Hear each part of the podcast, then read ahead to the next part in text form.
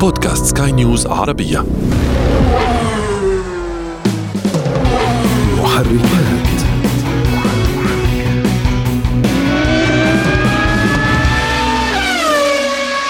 أهلا بكم أنا أشرف فارس واصحبكم في حلقة جديدة من برنامج محركات حيث نهتم بتقوية ثقافة المركبات لديكم. من الجميل في ثقافتكم أيضا عندما تتجولون في الطرقات وترون مركبات الشركات من الجميل أن تكون لديكم فكرة جيدة عن بعض تلك المركبات. فمثلا من المحرج أن لا تعرف أن شركة ساب السويدية والتي رغم أنها كانت تنتج مركبات ذات جودة عالية فعلا إلا أن هذه الشركة ليست اليوم موجودة على أرض الواقع. هذه الشركة أفلست رغم أنها كانت معروفة بجودة إنتاجها. لذلك من الجميل أيضا أن تعرف شيئا أو اثنين عندما تنظر إلى مركبة مرسيدس تتبختر في الطرقات أو بي إم دبليو تحاول اللحاق بسوقها، أو أن تفهم لماذا تتفوق تويوتا حتى في عقر دار منافسها. هذه الأسئلة وأكثر ربما بحاجة لشيء من التفنيد، لذلك دعونا نستضيف معنا من العاصمة الأردنية عمان السيد هاني كنش الخبير في تسويق السيارات وصانع محتوى عن السيارات عبر منصة يوتيوب. أهلا بك مرة أخرى سيد هاني. أهلا بك اشرف أهلا فيك حياك الله هاني آه، هناك تحالفات كبيرة نحن ننظر إليها كل يوم في الطرقات. يعني ننظر إلى فولكس فاجن ننظر إلى شركات ننظر إلى كرايزلر. لا نعرف أن شركة جيب من أين كانت وأين ذهبت. ابدأ معنا بأكبر تلك التحالفات. أنا أعتقد أنها شركة فولكس فاجن على حسب معلوماتي. آه، كم شركة تحت فولكس فاجن اليوم؟ والله شوف هي فعليا شركة فولكس فاجن هي واحدة من أكبر شركات سيارات العالم. آه، بدنا نحكي كم علامة تجارية تحت آه، أو بتشتغل تحت على شركة اللي هي فولكس فاجن AG اسمها بكون اسم الشركة الكامل مم. نقدر نعدهم أول شيء في فولكس فاجن اللي هي العلامة الأصلية بورشة أودي سكودا صل على سيدنا محمد آه، لامبورجيني بنتلي دوكاتي للدراجات يعني آه، المو... وبوجاتي شركة بوجاتي اللي تصنع السيارات السريعة الخ- الخارقه السريعة جدا هذول كلهم تحت علامة فولكس فاجن التجاريه. ف ال- آه. ولكن في نقطة بدي أحكي لك إياها آه قول إنه فولكس فاجن مملوكة لعدد أسهم أكثر لعائلة بورشة. مم. طيب. بعدين الموضوع بصير إنه تشارك آه، بموضوع تشارك الخبرات أهم كثير عند شركات السيارات من فقط شراء السيارة. مم. لاند روفر وجاكور انباعوا لشركة تاتا الهندية. مم. مثلا. okay لاند رو... تاتا ما استفادوا من خبرات آه، لاند روفر وجاكور. في الموضوع ولكن مستفيدين من الأرباح طبعا. طيب. كممول لواحده من السيارات ال- الفخمة بيستفيدوا من ارباح هاي السيارة. تاتا شركة هندية تسوق في الهند وأنا أعلم وأكاد أجزم أنها ليست لديها أي سيارة فخمة واحدة. صلح علي صح ولا غلط؟ ممكن. طيب أنا أنا أنا لم أسمع. أنا أعرف سيارات تاتا هي غالبا سيارات شعبية مدنية صغيرة آه، تستهدف الطبقة ال- ال- ال- الفقيرة والطبقة المتوسطة من الشعب إضافة لحافلات يعني أمور ليست فخمة إطلاقا. وأنت تتحدث عن جاكور بديش أعمل دعاية الآن لجاكور لكن جاكور خط إنتاجها مختلف كليا متناقض عن تاتا. ما الذي استفادتا الشركتان؟ هاتان الشركتان. ماذا استفادتا من هذا الاندماج؟ لماذا شركة مثل تاتا تضع عينها على شركة مثل جاكور؟ هلا أنت لما لو أنت مثلا مستثمر وشفت آه، اثنين شباب مثلا عم بيعملوا في مشروع في المعدات الطبية وأنت ما ما عندك أي علم عن المعدات الطبية لكن إذا بتعطيه شوية تمويل راح يدر عليك أرباح. راح تحكي له لا. أكيد راح تحكي له أوكي أنا مستعد. أستثمر فيك أكيد هذا اللي صار مع تاتا تاتا بتصنع سيارة في الهند شعبية كثير بتجيب مصاري كثير معها فلوس. مم. من مصلحتها إنه تروح مثلا تتفرج على شركة سيارات كثير كبيرة. already عندهم الخبرة اللي كثير عالية في صناعة السيارات والفخامة ومن هذا الحكي لأنه جاكور لاند روفر هي سيارات فخمة كثير. يدر عليهم أرباح. لا أستبعد إنه في الخطط المستقبلية تبع تاتا هو صناعة علامه تجارية تكون من الهند. ولكن يكون فيها عناصر فخامه راح تستفيد منها من من نفس خبرات تاتا هذا الشيء شفناه بالصين. مم. إذا بدنا نحكي عن نفس الموضوع وهذا الشيء شفناه بالصين لما جيلي استحوذت على فولفو. طيب هذا الحديث يا هاني ذو شجون. خلينا نأخذ فاصل قصير لأن بدنا نرجع نتكلم عن فولفو أكثر شوي. خلينا نأخذ هذا الفاصل القصير ونعود إليكم مستمعينا الكرام. ابقوا معنا.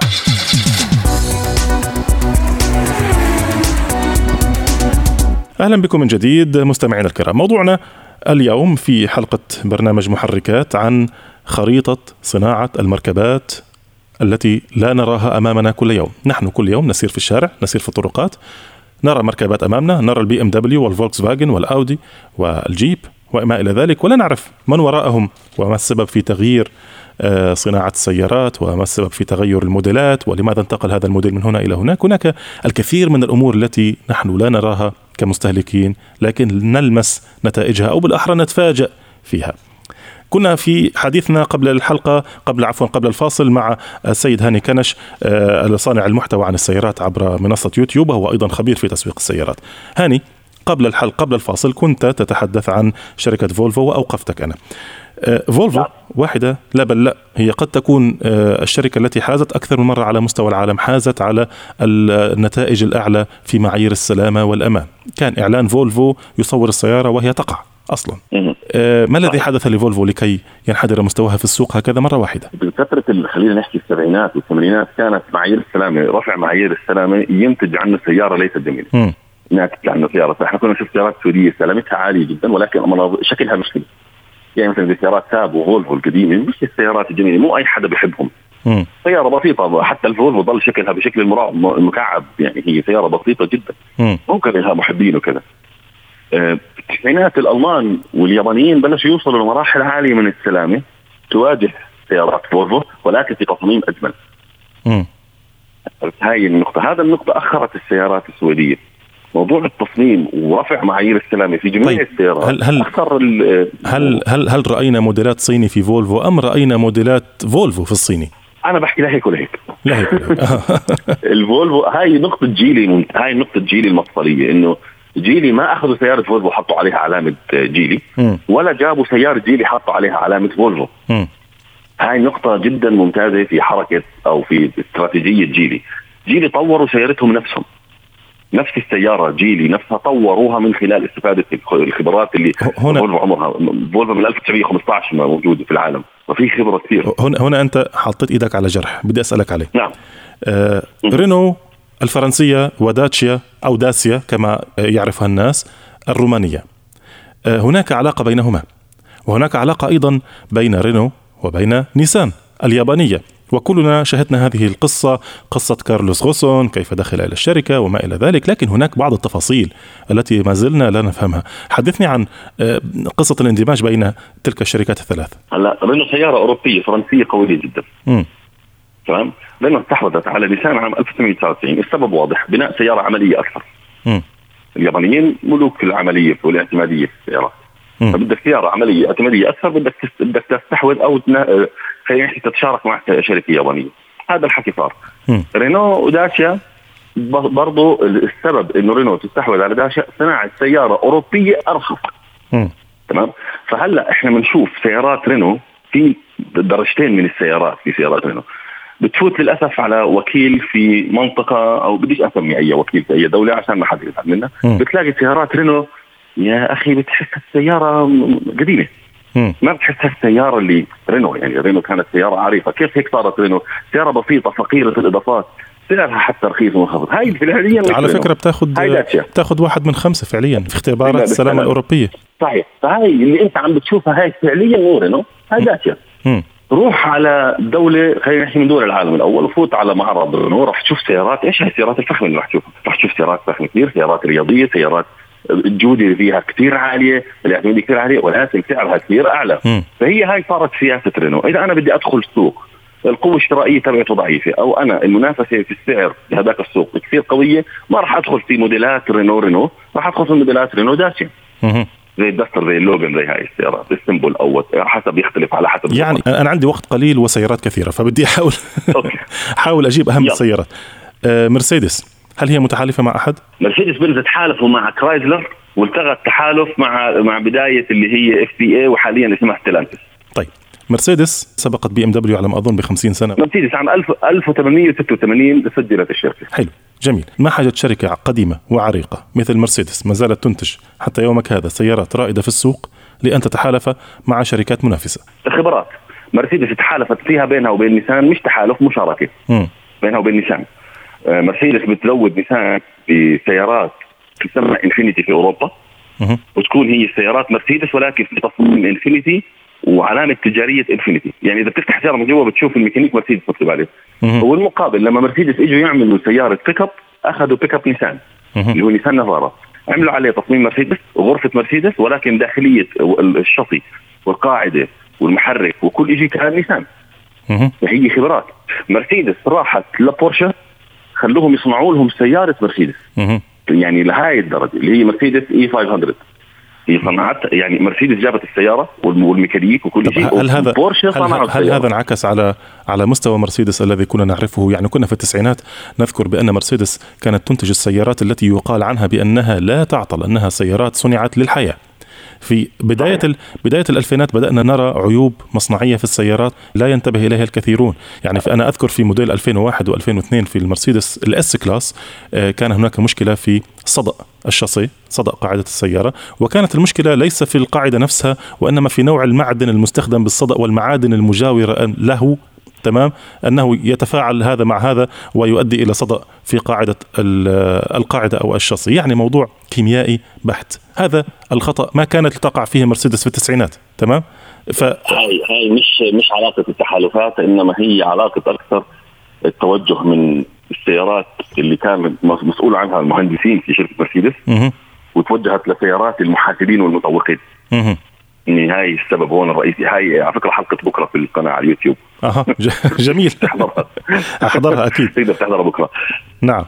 فهاي موضوع مرسيدس والجوده موضوع ربحي. هم نعم فهي بيعطوك سيارة جيدة جدا ممتازة جيدة جدا.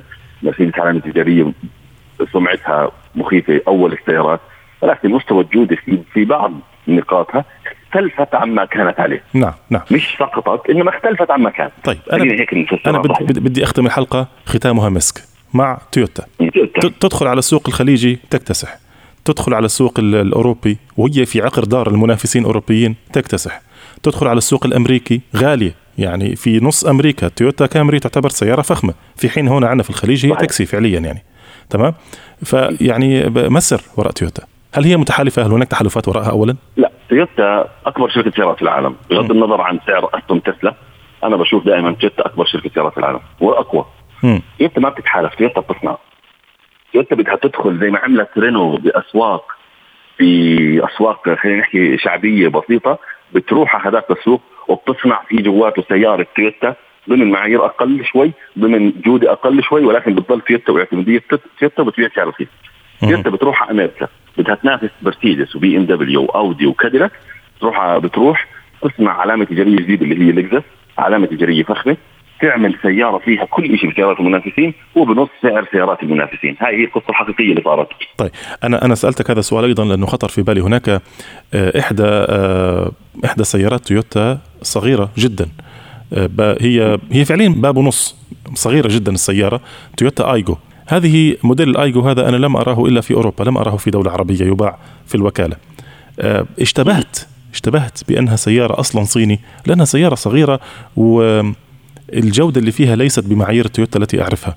فانا اشتبهت إنه هنا كان هناك نوع من التحالف أو هناك نوع من من تبادل الخبرات مع شركة صينية ما. آه شفتها في لبنان آه على ما أذكر. وحتى حكيت إيش هاي السيارة؟ صغيرة جدا شبه مربعه يعني بتصفها بالطول وبالعرض نفس الشيء يعني ف... بس أنا أتوقع هي مش مع شركة سيارات صينية.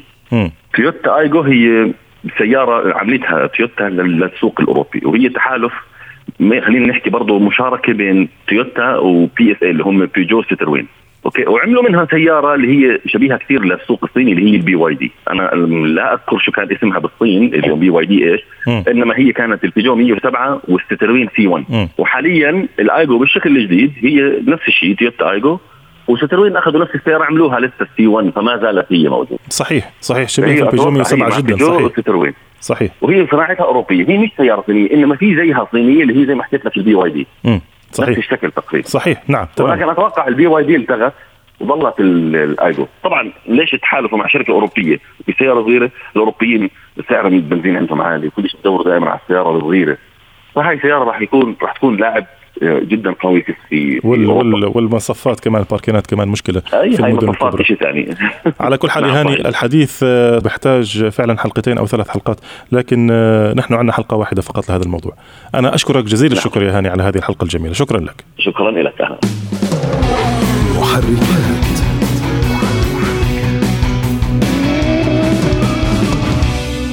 إذا مستمعينا كان ذلك هاني كنش الخبير في تسويق السيارات وصانع محتوى عن السيارات عبر منصة يوتيوب. وأنتم مستمعينا الكرام إذا حاز هذا البودكاست على استحسانكم نرجوكم إعطائه التقييم المناسب. وإذا كانت لديكم أي تعليقات أو تحسينات دائما يسعدنا أن نستقبلها في رسائلكم إلينا أو عبر التعليقات. أسفل هذا البودكاست. طبعا إذا كانت ميزة التعليقات متاحة أو كنتم تتابعوننا عبر منصة جوجل أو منصة أبل كان معي في الإخراج الفني أدي طبيب. كنت معكم محدثكم في الإعداد والتقديم. أنا أشرف فارس. مرة أخرى نشكركم على حسن المتابعة. دمتم دائما وأبدا. في أمان الله.